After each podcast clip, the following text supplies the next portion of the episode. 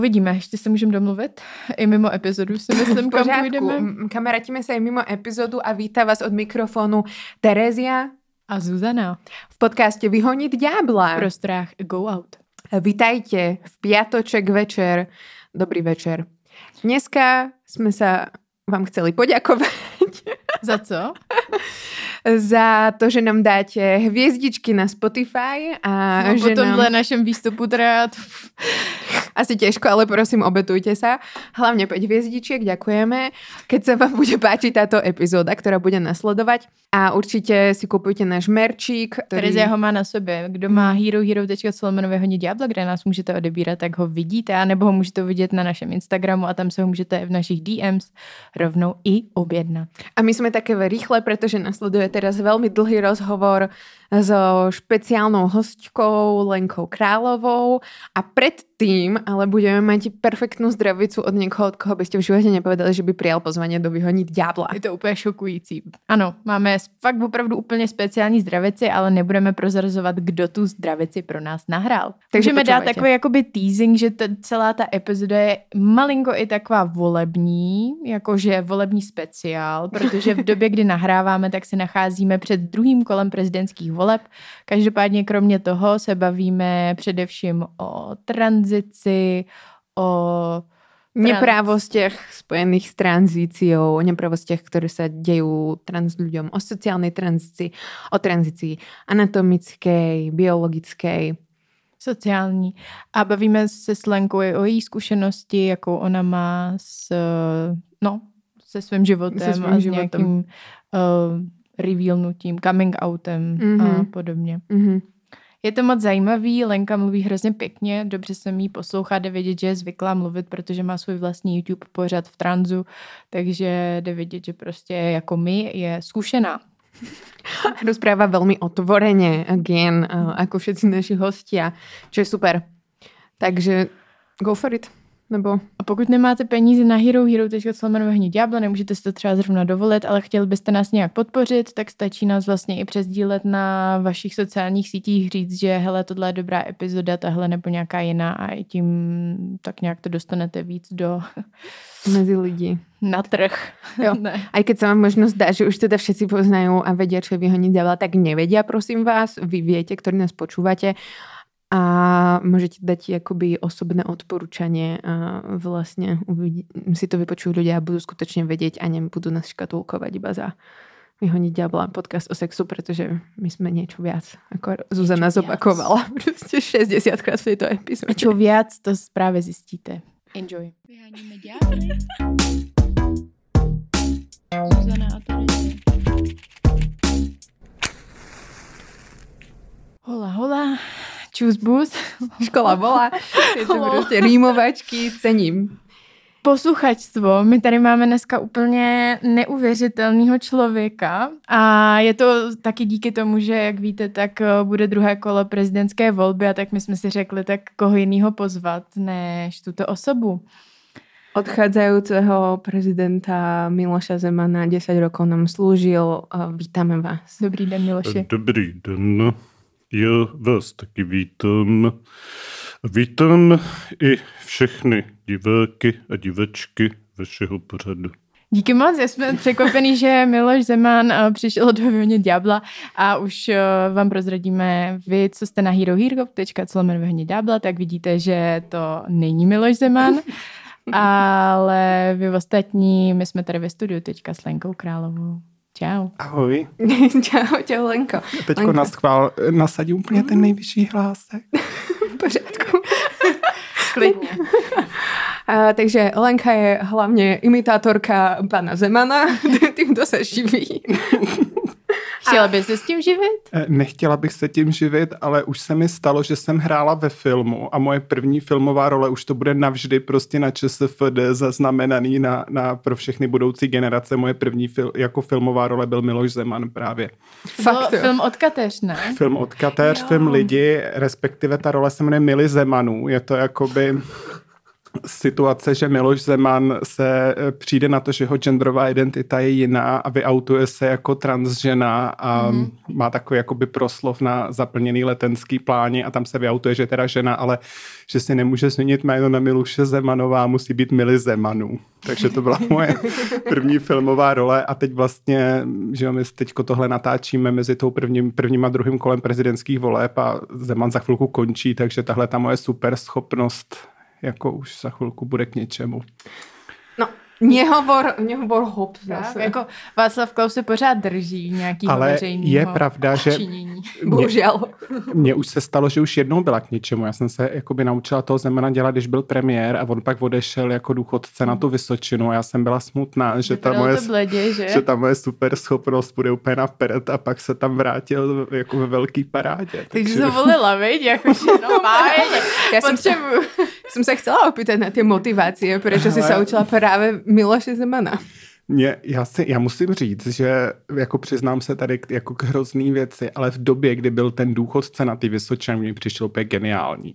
A já jsem si říkala, že on by byl strašně skvělý jakoby eh, komentátor nebo moderátor politické diskuze. Jakože kdyby prostě místo otázek Václava Moravce byly otázky Miloše Zemana, tak by to prostě asi jako nemělo chybu. No. A on se pak stal s tím, tím prezidentem a jako do, jeho ego to nějak neuneslo. No, to by, a možno to bude jeho další kariéra. Co my víme, čo plánuje prostě Zeman potom, keď odjde z hradu, rovno do nový.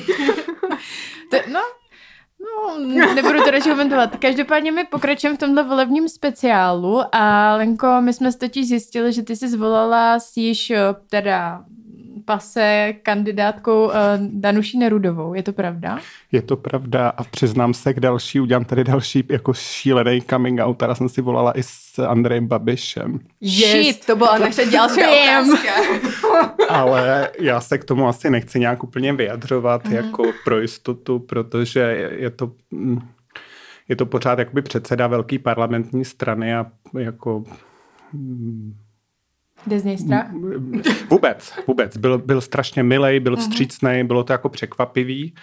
Jakože on má samozřejmě nějakou takovou mediální eh, podobu, že jo, co, co mu raději jeho marketingoví specialisti, ale pak v takovém tom one-on-one prostě tom telefonickém rozhovoru byl jako fajn vlastně, musím říct, no. Mm-hmm ale já ho nevolím, teda jenom si to jakoby náhodou nemyslel, ale že jo, my se tady snažíme, aby se v České republice, myslím my jako spolek Transparent, aby se zrušily povinný sterilizace nebo povinný kastrace, spíš přesně řečeno a On je předseda z jedné z největších stran, takže mm-hmm. to mhm. určitě jako člověk, který ho je dobrý nějakým způsobem to téma vysvětlovat, protože ten problém je, že lidi tomu tématu nerozumějí, což bylo vidět třeba i u té paní Nerudový. A z toho telefonátu, co jsem měla s Andrejem Babišem, tak jsem pochopila, že on tomu taky vůbec nerozumí, že vůbec jako nechápe, jako o co jde a já jsem to vysvětlila a on byl opravdu jako vstřícnej, chápavej a poprosil mě, jestli bych to někdy mohla přijít vysvětlit na jejich poslanecký klub. Nice. Což wow. beru jako velký okay. úspěch a jako... Tak to je hustý. A, a nejsem jeho volička, jenom jako zdůraznuju. Jo? Už druhýkrát, ano. To, to někdo Nikto nemyslel. z nás není volička Miloše Zemana ani Andreje Babiše. no. Půjdeš tam na ten poslanecký klub za nima? Uh, domluvám to, no. Jo, jo.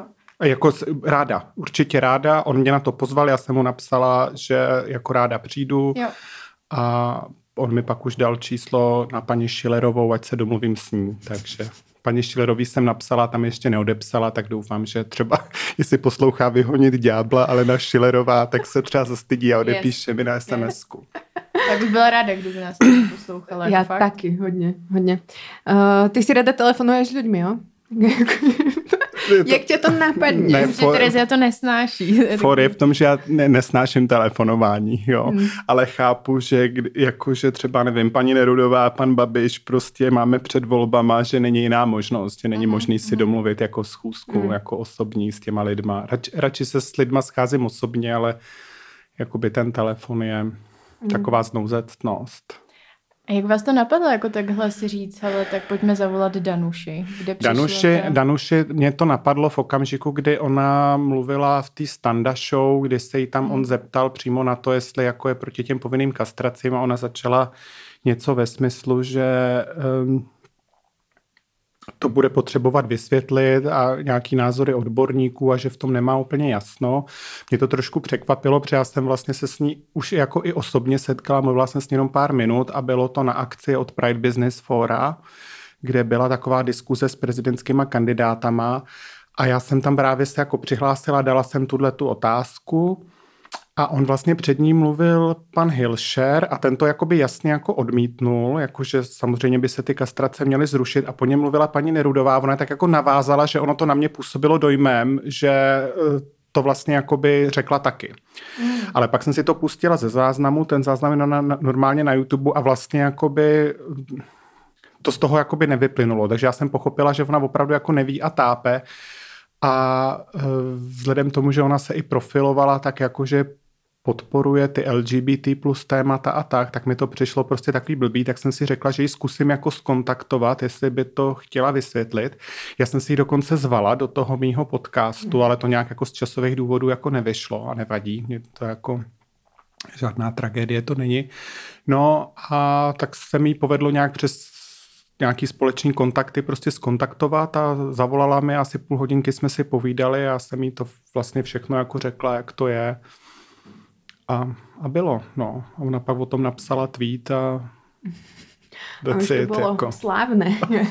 Vtedy o tom jsem se dozvěděla vlastně. No a pak vlastně, a pak mi někdo psal jako... A co to byl za tweet pro lidi, co nemají Twitter? No, já jsem napsal jako výsledek toho telefonátu, jakože prostě jsem si s ní volala, že jsem mi vysvětlila situaci trans lidí v České republice a že teda se ona vyjádřila tak, že eh, ty kastrace jako nechce. A ona na to jakoby odpověděla na ten můj tweet, že jako je moc ráda, že jí to někdo vysvětlil a že jí jako stanovisko je jasné, že prostě to nemá hmm. jako v, v našem právním řádu co dělat nebo něco v tom smyslu, jo, aby tam bylo jako to jasný, jasný stanovisko. No a pak vlastně to se stalo tak jako docela virálním, tohle to naše jako ping-pong výměna, povídání po Twitteru. A někdo tam jako napsal, jestli jsem jako oslovila i pana Babiše, protože jako pan Pavel, ten už se vyjádřil dřív, jako jasně. S tím jsem nemluvila, protože jako by nebylo o čem, ten dal hmm. jako úplně jasný stanovisko, myslím, že i víckrát. No a já jsem říkala vlastně jako proč ne, teď o to vlastně jde, to těm lidem vysvětlovat, když nevědí, no a zase mám nějakou, že jo, společný nějaký známý, prostě zjistila jsem, že v mý sociální bublině jsou lidi, co mají číslo na pana Babiše, tak se mu mají napsala. Co to je za sociální bublině? no to by mě jaký zajímalo. mají číslo Hele, na jako... pana Babiše. Ale je fakt, že já mám číslo na Kalouska. mají, jsou... Už... Nevolím, jo? To Mezi jakými ani... lidmi se tu pohybujeme. Já už mám číslo i na paní Šilerovou. Hele, tak jsem mu napsala prostě. Má jsem mu napsala, na eh, napsala jsem mu SMS-ku. Mm. A napsala jsem mu, že vlastně by mě zajímalo, jaký k tomu má jako stanovisko k těm povinným kastracím, že vlastně jako by tra, uh, napsal jsem, že jako spolek Transparent, jeho jsem členkou, teď dělá takový jako předvolební výzkum kandi, jako kandidátů, jaký k tomu mají stanovisko a že pokud o tom jako nic neví, takže mu to ráda vysvětlím, hmm. jsem mu napsala. No a asi den nic a pak mi najednou ráno píše, kdy můžu zavolat. A já mu řekám tak, jako já si zrovna čistím zuby, čistím zuby a do toho prostě píše Andrej Babiš, tak jsem mu řekla, můžete zavolat klidně hned. No a povídali jsme si, dal mi asi sedm minut svého času a já jsem mu vlastně říkala to samý v takový nějaký zkrácený verzi o tom, jak to prostě chodí. Hlavní, ten, ten, ta hlavní jako message, kterou vždycky dávám, je, že to trans téma není téma sexu Mm-hmm. Byť se to tady u nás tak jako prezentuje díky tomu, že tady máme nějakou sexologickou lobby, která si to vzala za svoje téma, ale že to prostě se sexem souvisí asi tak, jako souvisí sex s životem každého jiného člověka, že to není to okolo, čeho se to celý točí a vysvětlovala jsem mu jako člověk, který je trans, který jako já žiju prostě ženským životem od rána do večera a zároveň jako ty operace se bojím a nechci, mám k tomu jako spoustu důvodů. Mm-hmm tak jsem mu vysvětlovala, jaký mám ty důvody a mm, v čem je to vlastně jako nesmyslný. Mm-hmm. Nevím, či jsme Lenku vůbec představili. My jsme se tak jakoby vrhli do toho. Jsme Lenka Králová. Lenka Králová. Vy jste mě představili jako, jako Miloše Zemana. Že? No, odcházející prezident. No, Lenka Králová uh, je moderátorka, uh, vlastně předpokládám aj producentka a všetko ostatné pořadu na YouTube v Transu. Mm-hmm. A do toho si vo výbore transparent.cz. Transparent, ano. Spolek transparent, transparent. Spolek transparent. A do toho si uh, softwarová vývojářka. Je to tak, no. Teď čím se živím, jako že chodím normálně do práce a živím se programováním a u toho dělám tyhle ty aktivity. Mm. A co se týče toho pořadu v transu, tak tam dělám úplně všechno. Mm. Tam vlastně dělám zvuk, propagaci. kameru, střihání, propagaci, píšu bulvární clickbaity. to dokonce, známe, tady tu pozici. dokonce jsem si navrhla logo a dělám i ty grafiky a i jsem si složila znělku. Jako, okay, že... my si grafiky neděláme. jediný, jediný rozdíl. A ještě zvuk nám upravuje někdo jiný. No, ale stříháme si to sami. Stříháme si to sami. Mm. Takže, Takže jsme šikovní všechny tři. Je to, je to vidět. že jo. Úplně glowing tu šikovnost prostě. No. Možná bychom mohli ještě říct, co to v transu je. Mm-hmm. Jenom jakoby pro ty posluchače, posluchačky, diváky, divačky, co nevědí. Uh, ta hlavní část toho mýho pořadu spočívá v tom, že já si tam zvu další trans lidi, aby sdíleli svoje příběhy, příběhy svojí tranzice, jak to, jak to měli. Vždycky se v první půlce bavíme o jejich životě, o tom, co dělají za práci, jaký mají koníčky, protože vždycky v těch médiích dosud když se objevil někdo trans, tak to okamžitě sklouzlo k tomu, co má nebo nemá mezi nohama. Já tam chci ukazovat, že trans lidi jsou hlavně lidi, jako všichni ostatní takže v té první půlce toho rozhovoru vždycky jako vlastně se bavíme úplně o obyčejném životě, aby, aby se jí ukázalo, jak, jak široká škála to je, jak každý dělá něco trošku jiného. A pak se bavíme o tom, o ty jejich tranzici. A mám tam lidi všech možných profesí, všech možných věkových kategorií a těch rozhovorů teď už tam je skoro 50, takže je to 50 opravdu jako dohloubky jdoucí hodinových rozhovorů s translidma, což je takový unikátní místo na českém internetu hmm. a nedávno jsem měla nějak milion a půl, mám teď v tuhle chvíli views všech, všech videí dohromady. Nice. A ty tam máš ale i příběhy s rodiči. Teďka. To je teďko nová, eh, nová série, protože jsem zjistila, že mi rodiče často píšou a píšou mi jakoby s velkým vděkem, protože eh, když se rodi, nějakému rodiči vyautuje dítko, že je prostě trans, tak ty rodiče eh, přirozená reakce začnou panikařit Někteří to samozřejmě okamžitě odmítají a někteří dostanou jako úplně normální obyčejný strach, jako do hmm. čeho se to jejich dítě pustilo, že jo, žijeme ve společnosti, v jaký žijeme, jo, plný odsouzení a tak a mají pocit, že se dali na něco strašně těžkého, složitého, co bude pro to dítě fakt blbý.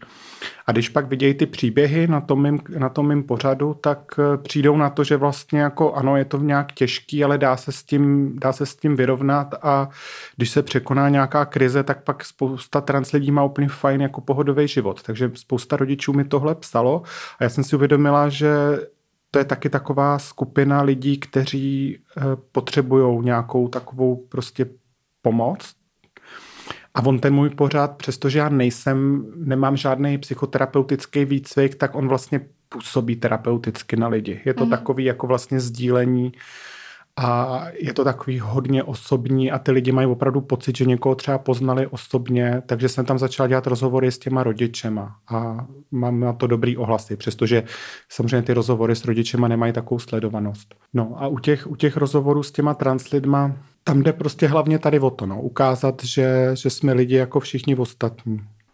A překvapilo tě něco, co rozprávali ty rodiče?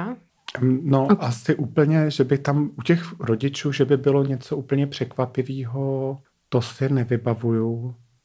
Byly tam takový třeba zajímavý momenty. Měla jsem jednu maminku, která tam úplně normálně otevřeně mluvila o tom, jak to nejdřív nevzala. Mm-hmm. Jo, jak si myslela, že to dítě má nějakou pubertální revoltu a vlastně na něj byla v podstatě hnusná a pak, eh, pak jí to nějak došlo a mm, prošla si to úplně tou jako transformací a, a otevřeně tam o tom mluvila. Tak to byl takový pro mě jeden ze z těch silných momentů. Mm-hmm. A myslíš, že by si věděla poradit možno z tej tvojej skúsenosti, či už s rodičmi, alebo zo svojej vlastnej, alebo z, z tvojho kamarátstva, keď nás počúvajú nejakí rodičia alebo budúci rodičia, ak sa im teda dieťa vyautuje, tak ako by mali reagovať, alebo nie, že ako by mali reagovať, možno ako to zvládnuť, a čo im povedať děťom? No, já si myslím, jako určitě jedna z dobrých věcí je začít si zjišťovat ty informace a vlastně kouknout se na nějaký, buď se účastnit nějakých um, podpůrných skupin, který třeba Transparent pořádá taky pro rodiče, nebo určitě zkouknout ty rozhovory na tom mém kanále. Těch tam mám kolem deseti, těch rozhovorů s rodičema, aby viděli, že v tom nejsou sami a hmm. že to není konec světa. Hmm. Jo, to pro začátek si myslím, že je určitě jako super. A vlastně tomu dítěti strašně pomáhá, když je respektovaný a když ho berou eh, prostě takový, jaký je. A strašně důležitý je to oslovování a správný jméno. A jakoby setkala jsem se několikrát s takovou jako chybou, kterou rodiče dělají, že oni mají pocit, samozřejmě je to vždycky jako přijde, přijde ten denial, jo, takže ty, ty rodiče to nějak spochybňují, říkají si, on si to dítě asi jako vymýšlí, a mají takovou větu, řeknou, no já mu tak začnu říkat, já ho tak začnu oslovat, až mi to ten sexuolog potvrdí, že si nevymýšlí. Mm-hmm. Jo, a to je úplně strašné jako kritický, protože ten sexuolog za první nic nezjistí. Mm. Jo, za, jedna věc je, že to je obor, který by se tím vůbec neměl zabývat. Ve spoustě zemí se tím vůbec nezabývají. Jo, já jsem třeba teď zrovna včera natáčela rozhovor s transklukem z Kostariky, dělali jsme to jako po Zoomu a on mi říkal, že na Kostarice se prostě objednáš k endokrinologovi a za týden jdeš na, na prohlídku, on tě pošle na krev a pak ti dá hormony a nazdar. Mm-hmm. Protože ono to ve finále opravdu je, jakoby je endokrinologický a chirurgický problém případně. Mm. A sex s tím nějak jako souvisí a vlastně jenom okrajově. Eh, k sexuologovi by měli trans lidi chodit jako všichni ostatní. V okamžiku, kdy máš nějaký problém se svým sexuálním životem, který chceš řešit. Mm-hmm. Myslím si, že je úplně v pohodě, aby sexuologové bádali o lidský sexualitě a rozšiřovali jako uh, tu bublinu toho lidského poznání. Je určitě správně, aby sexuologové fungovali jako lékaři, který, když má člověk zájem a chce pomoct, tak tam jsou, aby člověku pomohli. Ale rozhodně si nemyslím, že sexuolog by měl mít moc na rozhodovat o tom, jestli člověk má nebo nemá právo žít důstojný život. Mm-hmm jo, jakoby, aby měl pravomoci, jaký třeba příslušej soudu v podstatě. Ty sexologové to hlavně nepoznají. Jo, ta genderová identita to máte v hlavě, to je něco, co se nedá nějak změřit. Oni vás vlastně jenom mají nějaký takový výslech, dávají vám nějakou sérii otázek a z těch nějak jako si oni udělají dojem. A to, co oni řeknou, to není diagnoza, to je jenom dojem. A pletou jste. Mm-hmm. Jo, mám, mám, znám už jako řadu případů lidí, kteří prostě prošli tím neomylným sexuologickým vyšetřením a stejně jako si to potom třeba rozmysleli. No a teď jakoby ta důležitá otázka. Může, to dítě, může si to dítě to myslet špatně? Může třeba to být nějaký pubertální jako výkyv a může si to časem rozmyslet? No může. Bohužel jako je to pravda, děje se to, může se to stát, i když je to jako spíš nepravděpodobný. Hmm. Ale když si to vlastně vezmete, tak ve všech případech je vždycky dobrý na to jakoby přistoupit a respektovat tu identitu. Protože stejně jakoby chirurgický nějaký zákroky do 18 let nejsou, jakoby ty, ta operativní změna pohlaví povolená, a ono většině těm lidem stejně jde víc o to v reálu, o, to, o tu sociální tranzici, o to oslovování a to jméno. A když ty rodiče na tohle to překlopějí, tak to je naprosto vratný. Když začnu prostě Marušce říkat Pepo, tak eh, to můžu za, za půl roku vrátit zpátky a vlastně jediný, co se mohlo stát, je, že mm, se mi budou vysmívat třeba ve zbytku rodiny nebo na, si budou klepat na čelo. Jo? To je jako jediný, co se riskuje.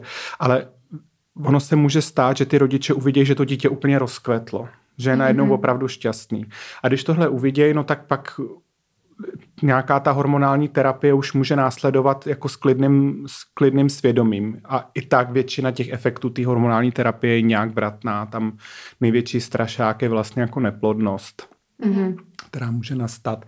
A kdyby si to dítě náhodou jako vymýšlelo, no tak když ho začnu oslovovat tím správným rodem, tak se třeba nic nezmění a ono zjistí za půl roku, že mu to nevyhovovalo, tak můžu přepnout zpátky. Ale to správné oslovování a jméno, to může začít každý hned okamžitě. Tam není potřeba čekat na nějaké potvrzení no, nějakého odborníka.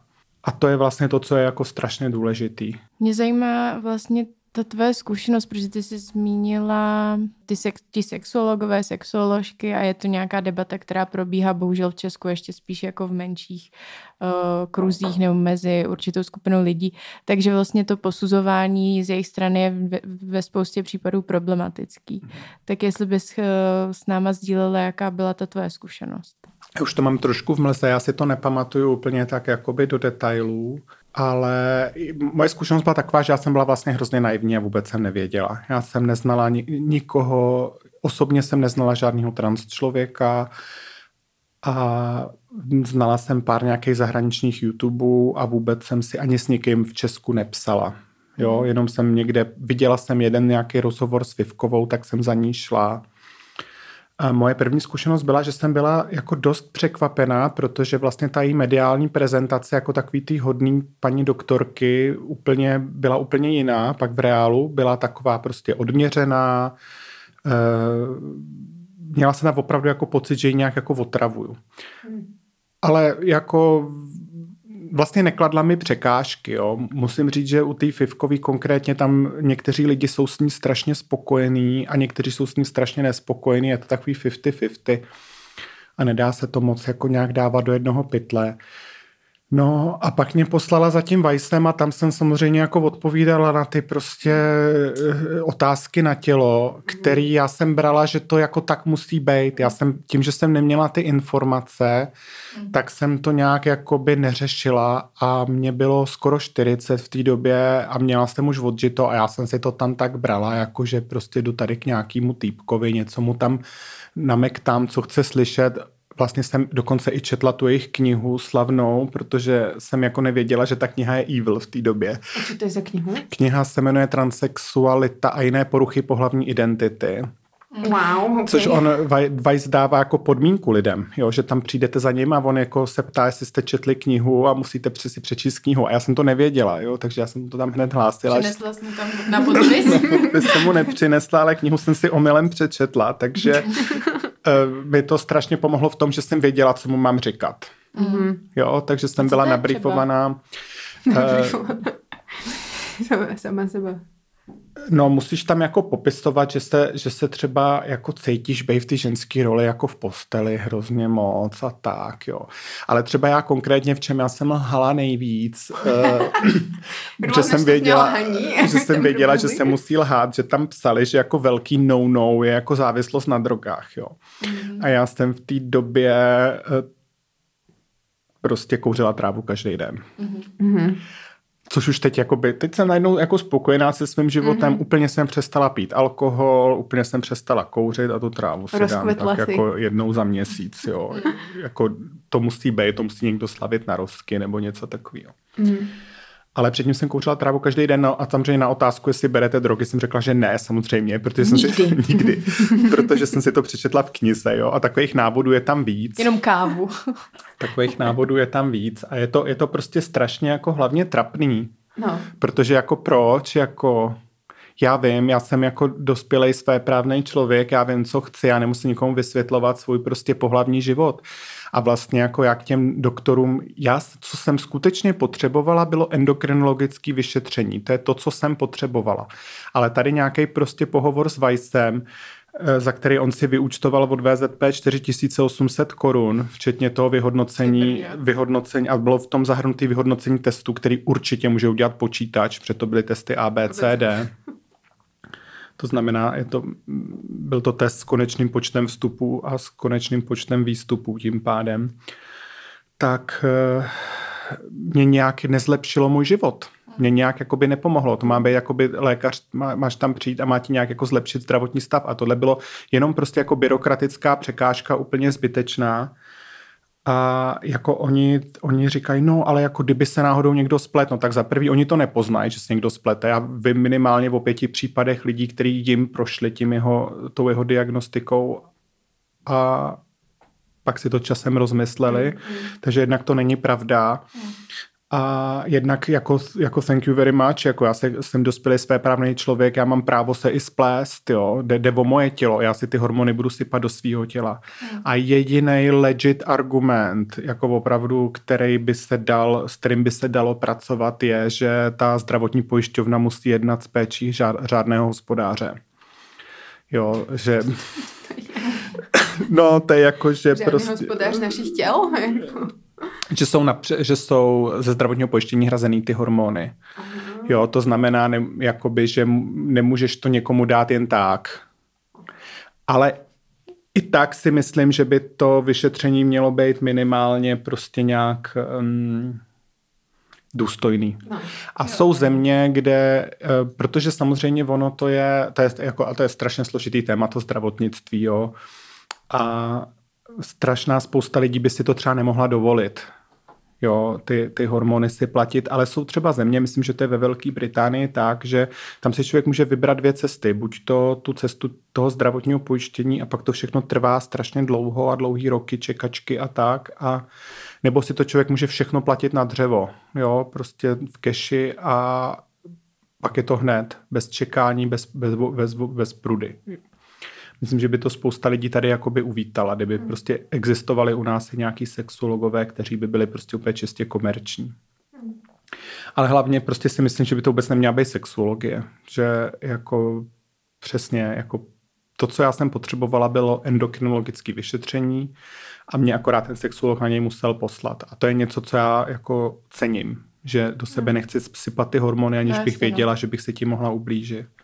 A zároveň teda jako ještě zajímavý, že ty hormony jdou prostě sehnat. Jako jdou sehnat ty drogy, které jsou mm-hmm, nelegální. Mm-hmm, mm-hmm. To znamená, řada lidí to obchází. Jako podplutově nějak. Mm. Jo. Řada lidí to obchází, ty hormony si schání právě kvůli tomu, aby tohle nemuseli absolvovat. Mm. Takže ta jejich činnost naopak vlastně v nějakém, stat, v nějakém jako statistickém balíčku lidí naopak jako zhoršuje. Jako mm. je, je vlastně rizikem pro zdraví. Mm. Protože jestli, si ten, jestli ten člověk má volbu, jestli bez toho endokrinologického vyšetření eh, ty hormony bude brát nebo ne, tak eh, vlastně ta jejich činnost, tenhle ten gatekeeping, jak se tomu říká, vlastně spíš škodí, než by mm-hmm. nějak prospíval. Takže tam je ta podmínka to sexuologické vyšetření k tomu endokrinologickému. Tam musíš podstoupit takhle. Přijdeš jakoby k sexuologovi a ten to jakoby celý řídí, ten to jako manažuje a pošle tě na takový kolečko, jsou to tři celkem vyšetření. Jedno je klinický psycholog, který ale právě ten Weiss je ten klinický psycholog, mm-hmm. který dělá tohle jako hodně sexuologicky jako zaměřený. Je to fakt eh, hlavně prostě o tom prožívání toho sexu a pak takový jako debilitky, jako kdy jsi na, poprvé na sebe vzala šatičky jako dítě a tak. Mm. A pak je tam endokrinologické vyšetření a interna. A ta interna to je taky jenom takový, jestli člověk je obecně zdravý, jestli nemáš mm. nějakou rakovinu nebo něco. Mm. Že vlastně ty endokrinologovi se můžeš že jo, dostat jakkoliv. Já tam chodím každý tři měsíce. Akorát, že tam jde o to, že prostě, aby si mohla dostat ty určitý hormony, který potřebuješ, tak to tam musí být takhle jako bezkoordinovaný, ne? Asi nejspíš jo, protože ono, ono to, je jako, to je otázka, no. To jsou totiž takový hodně, hodně těch věcí ohledně toho, jak se ty translidi řeší u nás je jakoby o zvyku a že to nikdo jiný nechce tak dělat. Mm-hmm. Já jsem někde slyšela názor, že je teoreticky možný jít rovnou za tím endokrinologem, říct mu, že jsi trans a on by ti předepsal hormony a že vlastně není nikdy žádný předpis, který by jim to zakazoval. Mm-hmm. A zároveň jako oni se asi bojejí a bez těch mm-hmm. sexuologů mm-hmm. ti to nedají. Mm-hmm. No, a jo, a samozřejmě ještě mě napadlo taková, jako vždycky, vždycky napadají originální řešení problému, jo, takže samozřejmě jakoby jedním z řešení problému je vystudovat medicínu. Jo, tak to je hodně dobrý. A pak si můžeš předep, předepisovat. Easy. Easy. tak to bych chtělo víc takhle jako třeba transdoktorů, doktorek, ne? Nebo lidí, kteří aspoň jsou allies. Uh, vím o jednom transmuži, který je psychiatr. Mm-hmm A vím o jednom transmuži, který myslím, že teď vystudoval, nebo, nebo buď, buď ještě mu chybí jenom nějaká poslední zkouška, nebo už vystudoval medicínu, ale já do něj furt šiju, ať jde dělat sexologii, že to zachrání lidstvo a on nějak nechce. No. Škoda. Možno ten lobbying u Babiše zachrání. Prostě. Lobbying u Babiše zachrání všecko, jako by si myslím. Zruší prostě sexuologické prehliadky a, a bude to. No. Ty jsi mluvila o tom, že jsi byla... Tak když zabrání válce, tak podle mýho může zrušit a, i sexuologii, podle mýho. Zrovna myslím, že, myslím, že zrovna jakoby Andrej Babiš je ten člověk, který by mohl zrušit sexuologii. Jo, no, no on, by, on by mohl, jakože, či tak to by dokope. Hm pokud se stane prezidentem a bude mít i parlament, i prezidentskou funkci, tím pádem spojí, že jo. Tak, Všechno. No, tak možná tam je ta šance. Tento podcast se stane prostě kampaň za Andreje Babiše. Bude líp, bude líp. Volební speciál Gun Wrong prostě. Um, bude líp pro trans lidi. Já ho nevolím, probu, říkám po třetí, jo, aby si někdo náhodou nemyslel. I ty musíš povedat, já nemůžem volit, takže... Ne, taky jsem ho nikdy nevolila. po tyhle, ne. Ty jsi říkala, že vlastně jsi byla u té sexuoložky, když ti bylo cca 40. 38. 38. A do té doby teda ty jsi podle toho, co jsi říkala, v tom byla dost sama, že to bylo něco, co jsi zřešila mm-hmm. sama nebo s někým blízkým. Já jsem hrozně dlouho, vži- já jsem to nějak jakoby věděla, nebo tušila jsem, že je se mnou něco špatně dlouho, jo, jakože v dětství jsem měla takový hodně holčičí fantazie, který jsem se strašně, za který jsem se strašně styděla, to nesměl jako nikdo vědět. Jen pro mě, co to třeba je holčičí fantazie? Hele, milovala jsem malou mořskou vílu, jo, identifikovala jsem se s různýma disneyovskýma princeznama, měla mm-hmm. jsem takový jako já jsem neměla stégru, měla jsem bráchu, takže já jsem neměla jakoby přístup k nějakým holčičím hračkám, ale já jsem se to odehrávala jen ve fantazích. A byly to takový, jako když máš prostě přesně ty barbínky a hraješ si s nima, tak takový fantazie, jako že mám partu kámošek a jedeme nějakým růžovým jeepem prostě na yes. pláž k moři. Tam se prostě vyvalíme a dáme si prostě drinky s těma slunečníčkama. A Martiny Kosmopolitánu. Ale růžový jeep. a uh, různě jsem si tajně brala, máma, máma tehdy měla časopis Burda. A, to neznám vůbec. Burda? Prosím, jo. jo, Burda, prosím tě, to byl, to byl jakoby módní časopis, který spočíval v tom, že všechno, co v něm vidíš, si můžeš ušít. A byly tam návody, jak... Protože to bylo tehdy jakoby late 80s a tak, jo. Lidé neměli oblečení. Lidi ne... se dostalo zjevně 90s, když Terezia furt in. Lidi neměli ne, oblečení a tam vlastně v tom časáku mm-hmm. bylo vložený, byly vložený uh, střihy že tam byla taková plachta rozbalovací, že jsi měla prostě časák, v něm si měla ty, a tam nebylo jako, že tohle si můžeš koupit tady a tamhle, mm, ale bylo tam, tohle si můžeš ušít. A tak tady super, a teď. Ale... Tady a teď a byla tam prostě, a vytáhla si z toho a v tom byla rozkládací taková gigantická plachta a tam byly ty střihy. Mm-hmm. Takže to byla burda, ale byl, byl to jakoby módní časopis, byly tam prostě modelky v šatičkách, já jsem si to prohlížela a úplně jsem si jako fantazírovala jako to. Mm-hmm. Že burda byla. No a pak v dospělosti jsem to furt nějak v sobě držela a měla jsem No, ono to chodilo v takových jako vlnách, no, ale vždycky vlastně většinu času jsem byla v nějakém vztahu a já jsem si to pak jako kompenzovala vlastně tím vztahem. A to na to jsem přišla potom až jako dodatečně. Um, až jako ex post jsem si to celý jako uvědomila, mi to do sebe zapadlo, že prostě přesně jak mají ty holčičky ty barbíny na hraní, tak já jsem měla ty svoje partnerky, že mě bavilo s nima chodit na nákupy a byla, vypadala jsem na první pohled, vypadala jako takový jako ideální chlápek. Ale jakoby ve skutečnosti jsem vůbec ideální nebyla, dost jsem jako měla psychoproblémy, různý výbuchy v steku a bylo to dost jako hrozný. A vlastně nějak jsem si, ty, ty, ty fantazie tam prostě byly nějak jako celou dobu, no.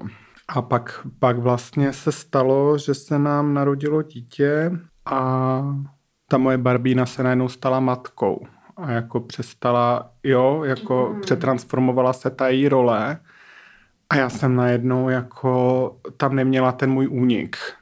Mm. Takže jsem najednou byla jako konfrontovaná zase s tím svým nitrem a zjistila jsem, že mě třeba jako hrozně baví si hrát jako na tu holku sama doma.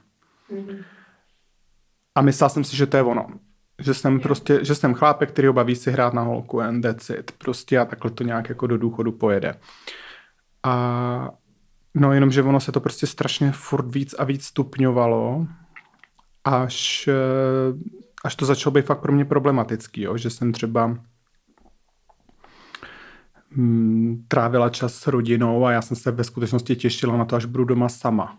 Mm-hmm. A vlastně, když jsem byla doma sama a mohla jsem si to takhle prožívat, tak to byly jediný chvíle, kdy jsem se cítila šťastná a nevěděla mm-hmm. jsem, co mhm. mám dělat jinýho, abych jako z tohohle toho vypadla ven. Byla jsem fakt jako vězeň, že jsem byla jako šťastná jenom, když jsem byla v domácím vězení a u toho jsem se vždycky děsila, jestli už jako bude klíč v zámku a někdo jde domů a tak. A měla jsem po bytě tajný skrýče na věci. Jo, já jsem vymyšlený, dokonalý prostě Prostě, Mission Impossible. Mission Impossible jako skrýče a takovýhle úplně jako to strašná schýza. v burdě, že jo? Kam Ne, já jsem byla strašně vynalézavá vždycky, mm. jakoby. Takže uh, pak jsem vlastně dostala chuť si jakoby hrát na tu holku a vidět denní světlo.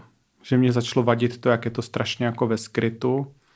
Takže jsem se s obrovským jako stresem svěřila dvěma kamarádkám což bylo ale po mnoha letech, že já už jsem se pár lidem svěřila, když mi bylo kolem 19. A tehdy to bylo jenom jako, že to všichni jako smetli, jako nedělej si strandu a to jako je mhm, blbost mm-hmm. nějaký ten. A pak jsem to zase měla zakopaný až do těch asi 37, kdy jsem to teda řekla dvěma, dvěma kamarádkám, že s tím potřebuji pomoct, že bych chtěla jako aby mi pomohli se jako voholit, já jsem byla strašně chlupatá, fousatá a prostě najít nějaký oblečení a víc jako ven. Jeden den, jako bych nějaký doprovod, prostě prožít jeden den jako holka aspoň v životě. Prostě jsem to chtěla aspoň jednou jedinkrát zažít.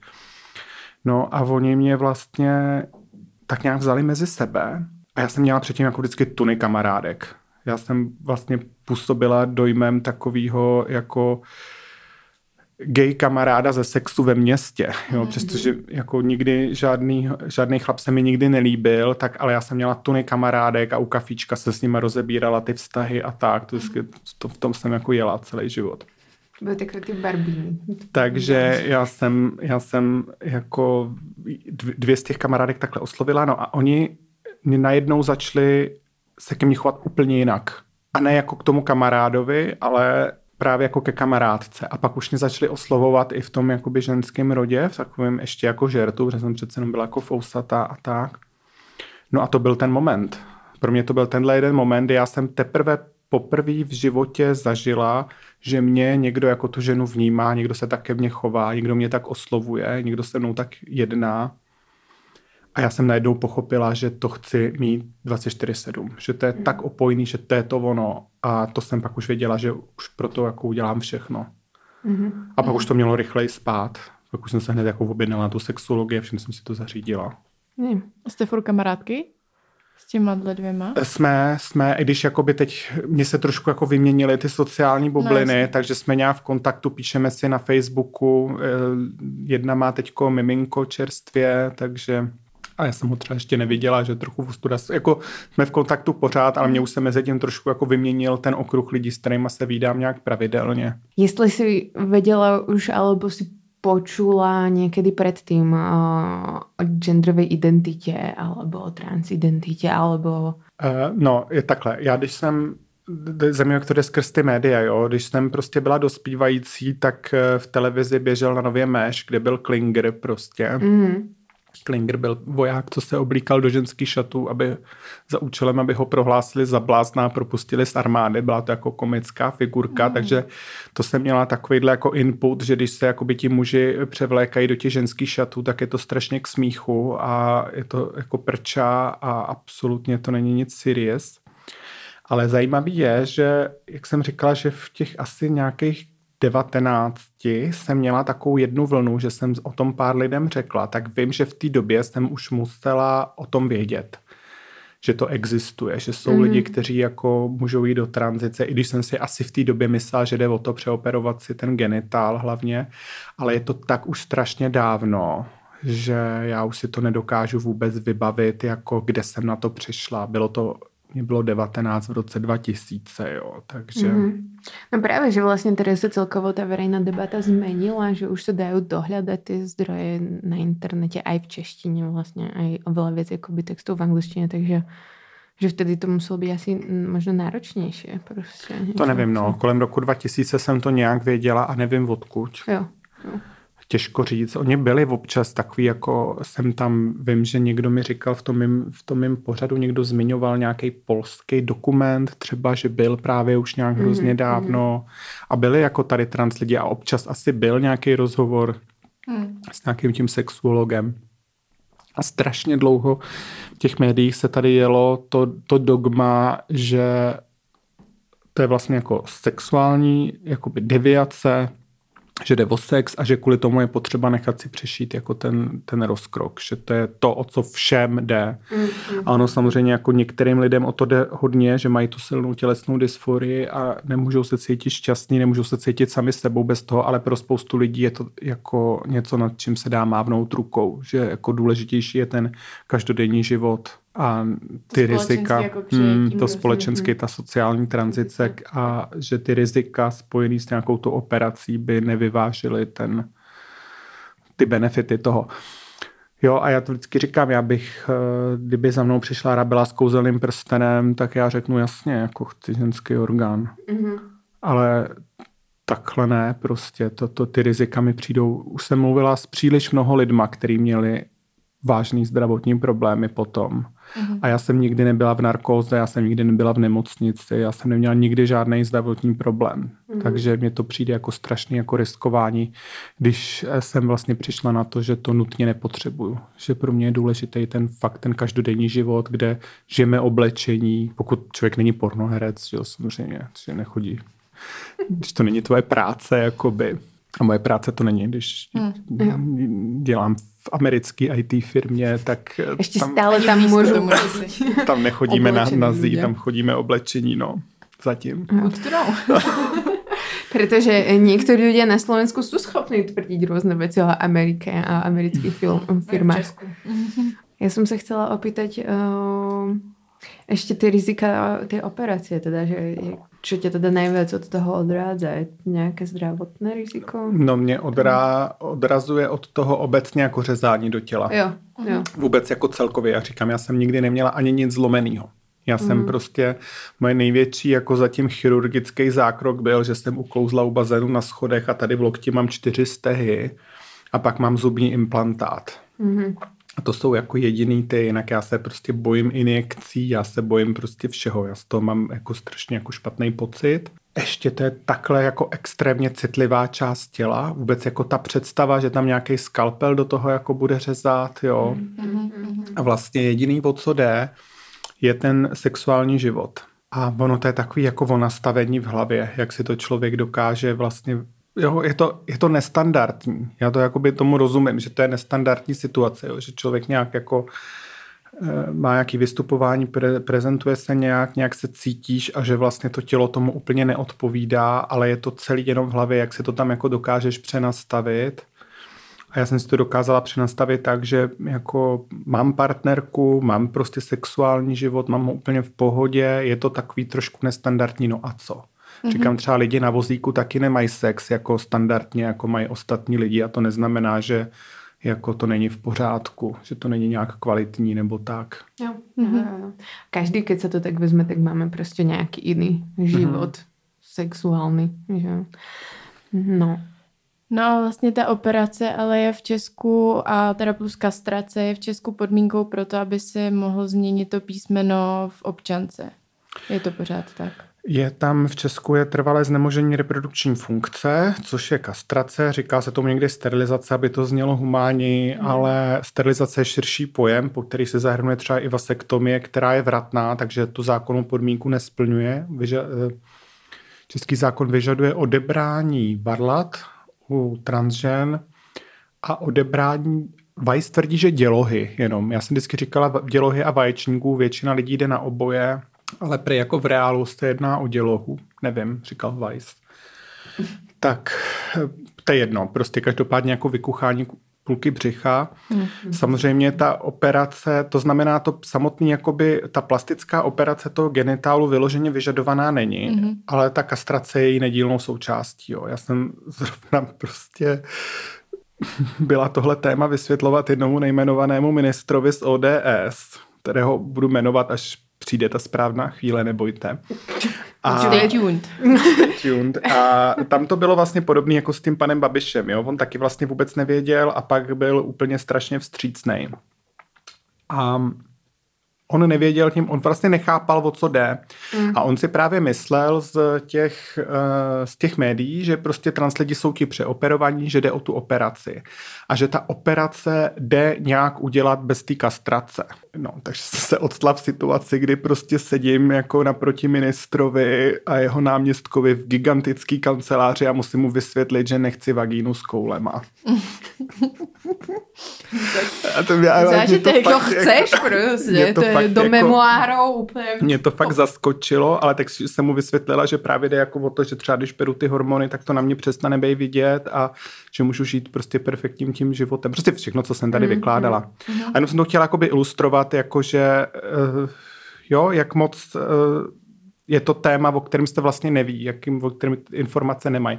To samé, už jsem, už jsem se a spolu s Viktorem z Transparentu se takhle scházíme s těma politikama, něco mezi 15 až 20 poslancema už jsem jako se setkala a jenom jedna poslankyně věděla, že stačí ta kastrace. Hmm. Jo, že my tady máme třeba, já mám ve svém okruhu už několik jakoby transholek, který si nechali jenom odebrat ty varlata, většinou právě kvůli tomu písmenku v občance s tím, že z toho plynou i určitý hormonální výhody, že se pak nemusí brát blokátory testosteronu. Nechali si penis a dostali F do občanky. Mm-hmm. Som nevěděla například ani já dost no, dlouho. Že takže to, se, to, to spousta lidí jako neví, že vlastně oni si všichni myslí, že to je o tom, že jako kluci mají mít penis, holky mají mít vagínu, jo. Mm, mm, mm. Ono stejně, jakoby ta operace to je nějakým způsobem jakoby na, napodobenina. To není jako skutečná vagína, to není. Je to takzvaná neovagína a je to prostě um, Lidem to pomáhá, aby se cítili dobře. Je to něco podobného, jako když prostě kvůli rakovině žena přijde o prs a nechá si tam dát jako silikonový implantát. Jo? Takže to taky je vlastně jakoby napodobení na toho prstu, ale je to prostě, slouží to nějaký dobrý věci. Podmínka toho, i jako v rámci jenom té operace, že aby člověka vlastně přeoperovali, tak je tam i ta kastrace, že to nikdy neudělají jenom... Uh nebo by to udělali, ale už by se to nevstáhlo k té občance. No, jakoby, jestli si myslíš vagínu s koulema, mm-hmm. já nikoho neznám, kdo by chtěl vagínu s koulema, takže jestli se na nás dívá někdo, kdo by chtěl vagínu s koulema, prosím napíše do komentářů. Myslím si, že v Česku ti to žádný doktor takhle neudělá, ale samozřejmě, když ale pojedeš do Tajska, tak um, ty myslím, že... Vyletíme na Bali za na Bali. Urobíme research. Dějte research, tam si myslím, že záleží jenom na to, kolik vysázíš peněz v té obálce, že tam ti udělá jakoby cokoliv, nevím. Teď jako plácám, ale neznám nikoho, kdo by chtěl vagínu s koulema, takže jakoby ta operace prostě ne, ta, ta, ta kastrace vždycky je jako nedílnou součástí, ale jakoby ten point je, že jsou u nás lidi, kteří mají jenom tu kastraci, mm-hmm a tu samotnou modelaci toho pohlavního orgánu tu nepodstoupili, protože ta je jakoby náročnější. Byť třeba u těch transžen jde o to odebrání těch varlat a já jenom ve svém blízkém okolí, mezi mýma blízkýma kamarádkama mám dva případy, kdy to dopadlo jako dost blbě. Mm-hmm. Že, že už jenom s tím odebráním varlat byly velké komplikace. Mm. A je třeba ještě zajímavý, že v Česku máme další jako debilní zákon, že se nesmíš svobodně jmenovat. Jo? Že prostě, když jo. nějaký vrah 20 let ve vězení, vyjde ven, může si změnit jméno, as long as it fits his gender prostě. Jo, že jako musí tvoje jméno odpovídat tvýmu jako Super. pohlaví v občance. Takže jakoby já vlastně se nemenuji Lenka hmm. v občance, to není moje úřední jméno. Lenka Králová, to je můj pseudonym, jako Lucie Bílá se tak taky nemenuje, Michal David taky ne, takže to je jakoby ze stejného ranku. A My tak, group of people. a já bych se mohla jmenovat Lenka, když bych měla za A občanství jakýkoliv země, se kterou sousedíme, a nebo za B, kdybych si nechala uříznout varlata. Tak mi mm. český stát jako milostivě dovolí se jmenovat Lenka. A počkej, i na Slovensku? E, na, jo, na Slovensku e, ještě some time ago to jako by šlo. Na Slovensku je teď eh, jakoby vákum. Jo. Na Slovensku jakoby okay. bezpráví. Tam to vlastně není vzát. Yes. Na Slovensku to není uh, uzákoněný, takže záleželo na rozhodnutí těch, tam se chodí jo. k psychiatrům, ne k sexuologům, záleželo na jejich rozhodnutí a dalo se to tam udělat i bez té operace. Mm-hmm Pak ministerstvo zdravotnictví vydalo nějaký uh, usnesení o tom, že se to nesmí vyžadovat a to Je, usnesení následně napadly nějaký tam br- prostě brutální jako uh, konzervativní síly. A teď je to tam v takovém nějakém stavu, že to snad jako pro jistotu nikdo nedělá. Že se jako čeká, jak to dopadne. Jo, skoro jako interrupcie na východnom Slovensku. Prostě Ale vlastně už... jakoby zákonná podmínka to není na Slovensku a mm-hmm. Jestli se nepletu, tak ani nikdy nebyla.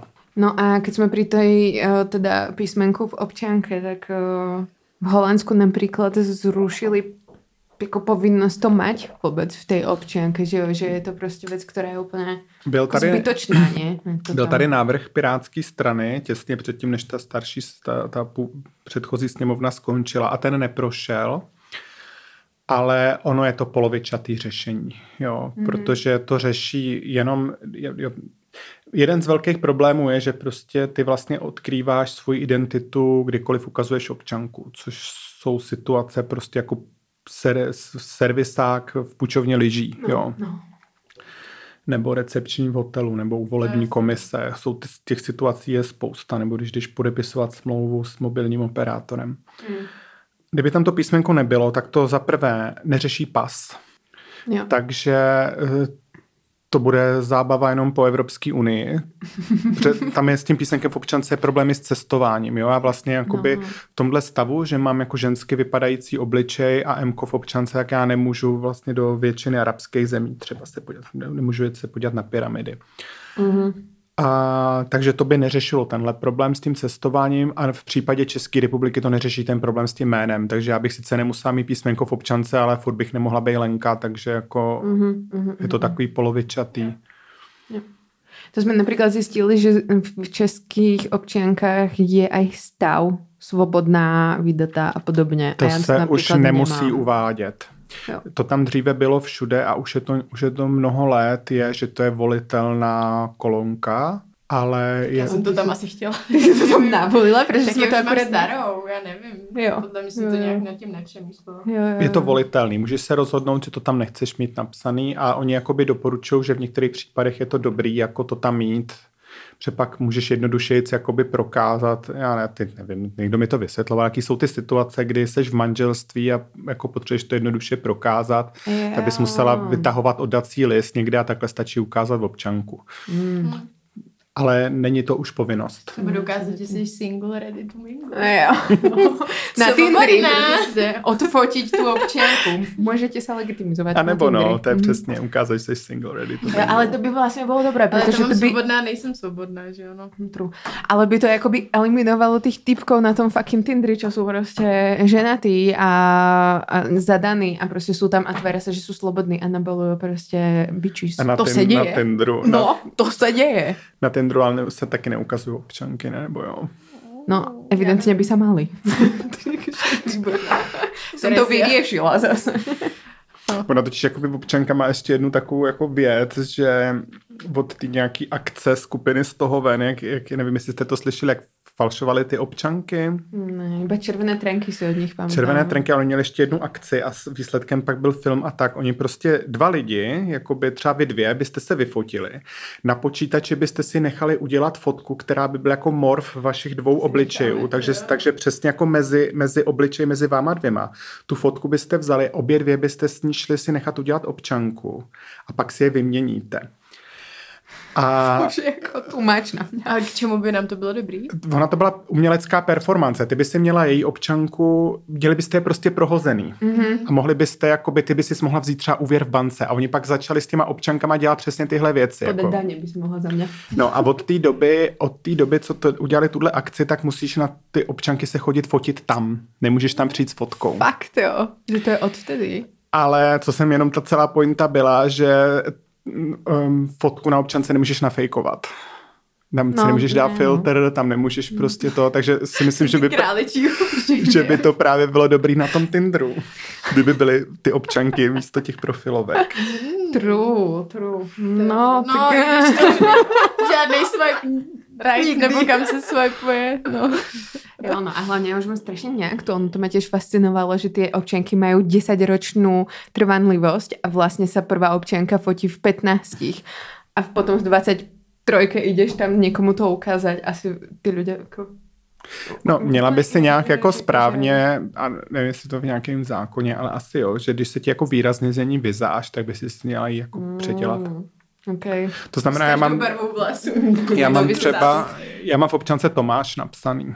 Jsem mm-hmm. jako nechtěla neutrální jméno, mi to přišlo ponižující jako praktika, ty jako brát jméno, jaký nechci. Takže mm-hmm. jsem si tam nechala Tomáša, mám tam tenhle ten ksicht, jo. Takže s tím takhle jako všude chodím. Ale jo. ono je důležitý, že, to, že, ta, že ten obličej odpovídá té no, no, fotce. No, no, no, no. A teď mi zrovna psala dneska jedna transholka, že měla problémy i tak, že jí někde odmítli tu občanku vzít. A to jsem teda na to odpověděla, že to bych zavolala policii okamžitě. Mm-hmm. To je prostě jako to si nemůže nikdo dovolit. Když odpovídá tvůj obličej, jsi identifikovatelná podle toho obličeje na té fotce, tak nemají co řešit to pohlaví. A ty už jsi s tím mala někdy problém s občankou nebo s pasem? Nebo... Neměla jsem vůbec nikdy s pasem. Já jsem zatím byla jako holka jedinkrát v zahraničí, byl mezi tím covid a tam jsem hmm. mezi tím zjistila, že oni už jsou tam ty automatické skenery, takže jo. jakoby AI a roboti neřešejí pohlaví. The future is now.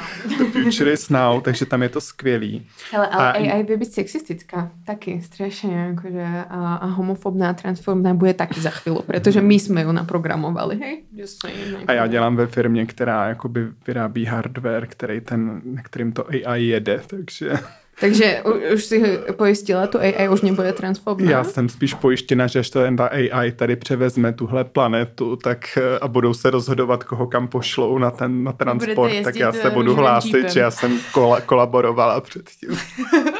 Já jsem s váma. Já jsem software. okay. Tak jo, tak uh, já si budem na těba kontakt, že když to prevezmu, tak uh, povím, já jsem s ňou růžovou No a jinak ještě teda vlastně já jsem měla jeden čas ještě svoji úplně starou občanku. Já jsem si pak vyměnila, vlastně kvůli tomu jsem si měla trvalý bydliště, ale měla jsem v občanku, kde jsem byla ten fousatý chlápek a už mm. jsem vypadala takhle. Mm. A to bylo zajímavé, že mi to jako všude možně procházelo jediný Airbank byla jediná jako banka, kde mě teda poslali domů, že mě nemůžou stotožnit, ale třeba v Raiffeisen Bank to prošlo, dokonce u jedné notářky to prošlo, normálně jsem se stala jednatelkou SROčka, Nice. S, jako s chlupatým ksichtem na občance, jako procházelo to všude možně. Uh, tak, tak aspoň, že tak. Jo, no, jenom o tak to, já to, já to vždycky jako podala s humorem. Jo, že jsem... to jako Aha, okay. Co to znamená? No, prostě s tou děláš nějaký vtípek, jako no. Hmm. A ne každý má dar uh, vtipnosti. Oh, to jsme řešili, že se nám zdá, že lidi kolem nás nejsou vtipní, takže... Výborně, to budeme muset výstřelit, Zuzana. Co je na tom hroznýho, tak to... Máme možná my špatný podle mě jakoby nevtipný lidi jsou taky legit. Jako. Právě. Třeba jsou zase chytrý nebo umějí vařit, nebo něco takového. No a ještě bych, než přijdem na Hero Hero, tak já bych ještě dala jednu otázku, která mi přijde jako zajímavá i vzhledem k tomu, co jsme teď řešili s těma občankama, že jestli si pocítila, že potom, co tě začala společnost vnímat jako ženu, tak eh, že se změnil i nějaký jako přístup k tobě. Protože my to tady furt jako řešíme, nějaký sexismus a tak, tak jestli ty to můžeš jako, je to nějaká tvoje zkušenost, kterou pociťuješ? Hele, já asi nejsem úplně nejvhodnější osoba na to tohleto jakoby popisovat, jo, protože u mě vlastně všechno bylo k lepšímu. Mm-hmm. Ale to protože jsem si nějak jako řekla, že já si um, prostě nedovolím jako srát na hlavu, jo. Takže já jsem drtivou většinu toho života prostě prožila jako chlápek, to znamená, nezažívala jsem ty ústrky, co zažívají mladé ženy, nekoukal mi prostě do výstřihu profesor, ne, ne, nepo, nepískali na mě, nezažila jsem žádný takovýhle, jako že bych měla tu startovní příčku nějak posunutou. Dělám v tom IT, když jsem tam začínala, tak to byl obor jenom pro muže. Mm-hmm. A takže jsem si vlastně nazbírala nějaký takovýhle privilegia za ten život a když jsem pak šla do té tranzice, tak jsem se jenom tak jako sama pro sebe rozhodla, že se jich jako vzdávat nebudu. Mm-hmm. A že mám takovou, eh, že ze mě vyzařuje takový nějaký sebevědomí a, a to řeší tyhle, ty, tyhle ty situace. A naopak tím, že třeba teď děláme velký prostě IT firmě, kde jako ta firma se snaží být jako diverzní a prostě jakoby tam Maj, oni, mají, oni mají třeba, oni mají třeba jako uh, podmínku, že když je jakákoliv pracovní pozice, tak tam musí být alespoň jedna kandidátka jako žena do ní. Mm-hmm. A pak samozřejmě můžou vybrat podle nějakých kvalit a testů a tam jsou strašně jako nároční testy a výběrový řízení a tak. Ale musí tam být vždycky alespoň jedna žena na každou pozici, aby se to... A, a i tak je nás tam strašně málo, jo. Mm-hmm. Tam jako pár a vlastně tím, že jsme tam v takhle jako dominantně mužským um, prostředí. prostředí, tak oni se k nám chovají hrozně hezky. Jo. Jo. Jakoby na tom pracovišti ty mhm. kolegové, takže na, ne, zažívám naopak spíš takové jako... Hm, ta pozitivní diskriminace. Tak víš, že kdybych, pozitivní diskriminace, že si myslím, že kdybych byla v téhle stejné firmě jako ten chlápek, tak uh, bude těch úsměvů míň. Jo. A teď nemyslím nějakých jako oplzlých úsměvů, jo, ale takových jo, jako upřímných, jako mm-hmm. fakt jako um, příjemný, jako že vlastně zkrášluješ to prostředí. Sk- no, asi, asi, nevím, nevím, jak bych to řekla, ale prostě jako... It is what it is prostě.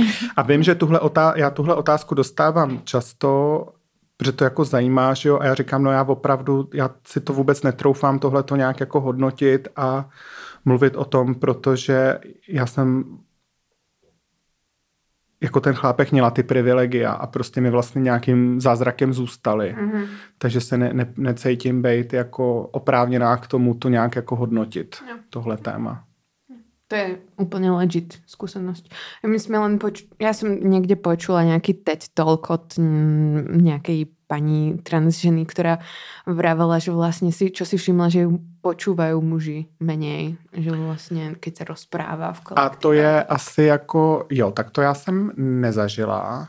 Nicméně, jak jsem jako přeběhl na ten druhý břeh a jak já s oblibou říkám ze Severní Koreje do Jižní, tak okay. ze světa, kde všechno uh, ošklivý a smradlavý do světa, kde všechno je krásný a voní. My dvě jsme toho jasným příkladem. A to je prosím vás jakoby eh, stereotypní jako humorná nadsázka. Ano, ano, myslím, ano. Už musím dělat vždycky takový ty jako hu- humor alert, jako jo, jo, jo, jo. Páč jsem zjistila, že jakoby těch lidí, co nechápou humor, je fakt strašně moc. A, a jsou legit. A jsou všichni legit. So, so. Máme titulok. které nejsou vtipný, jsou legit. Že jsem to začala víc vidět. Teďko z toho druhého břehu, že jsem to začala víc vidět, ten, No, tu diskriminaci, jakou ženy mm. zažívají. A já zrovna ne, já jsem jako, určitě se najdou ženy, které diskriminaci nezažívají, protože se prostě umějí prosadit. A je to určitě i můj případ, ale je to kvůli nějaký tyhle ty životní zkušenosti, která je úplně unikátní a nebudu, nebudu rozhodně, rozhodně nejsem modelový příklad. Jo. No, no, my jsme to totiž tady měli i v epizodě. My jsme se bavili, tehdy jsme měli ep- epizodu, kterou jsme nazvali shodou náhod v transu, jako tvoje uh, talk Ale my jsme nevěděli. Nevěděli jsme My jsme to. nevěděli a myslím si, že ty si buď začínala, alebo si ještě nebola. Jakože... Hej, zase, to už bylo strašně dávno. My jsme tady měli hosta, a on nám právě řík, popisoval to, co jsi říkala ty, že naopak zažil uh, to, že ho z lidi jo. víc začali poslouchat ve chvíli, kdy ho společnost přijala jako muže. Takže a myslím si, že tam on dělal v tranzu jako tu reality show, že nám to jo. právě řekli, že my jsme přišli, máme skvělý název v tranzu a jsme tady měli jo, dva lidi, že jo, nám řekli, jo, jo, no to... Bára a jo, já jsem totiž to v tranzu začala dělat s parťákem. To jsme původně začali dělat ve dvou mm-hmm. a ten můj parťák byl ve vaší show. No, no tak takže to bylo, takže jak, to bylo ono. A ono se Honza se Honza, no. A my jsme potom vlastně, a ten u vás byl, no, takže to bylo, takže to, no, jestli pokud mluvil v tranzu, tak to skutečně už v tu chvíli jo. existovalo. Jo. Jo. Hm. Tak to se ospravedlňujeme, ale je to dobrý názov. Tohle epizoda se bude jmenovat jinak. Nebo je to v tranzu 2? v tranzu originál s Lenkou. Uh, tak se presuneme na Hero Hero. Děkujem, že jsi tu s námi byla. Mm, můžeš se rozlučit s lidmi. Papá lidi, co to máte zdarma teď to bude jenom pro lidi, co si to zaplatili. VIP. VIPčka, to je, to je tvrdý business. Komerce těžká. jo no, to je naše druhé jméno.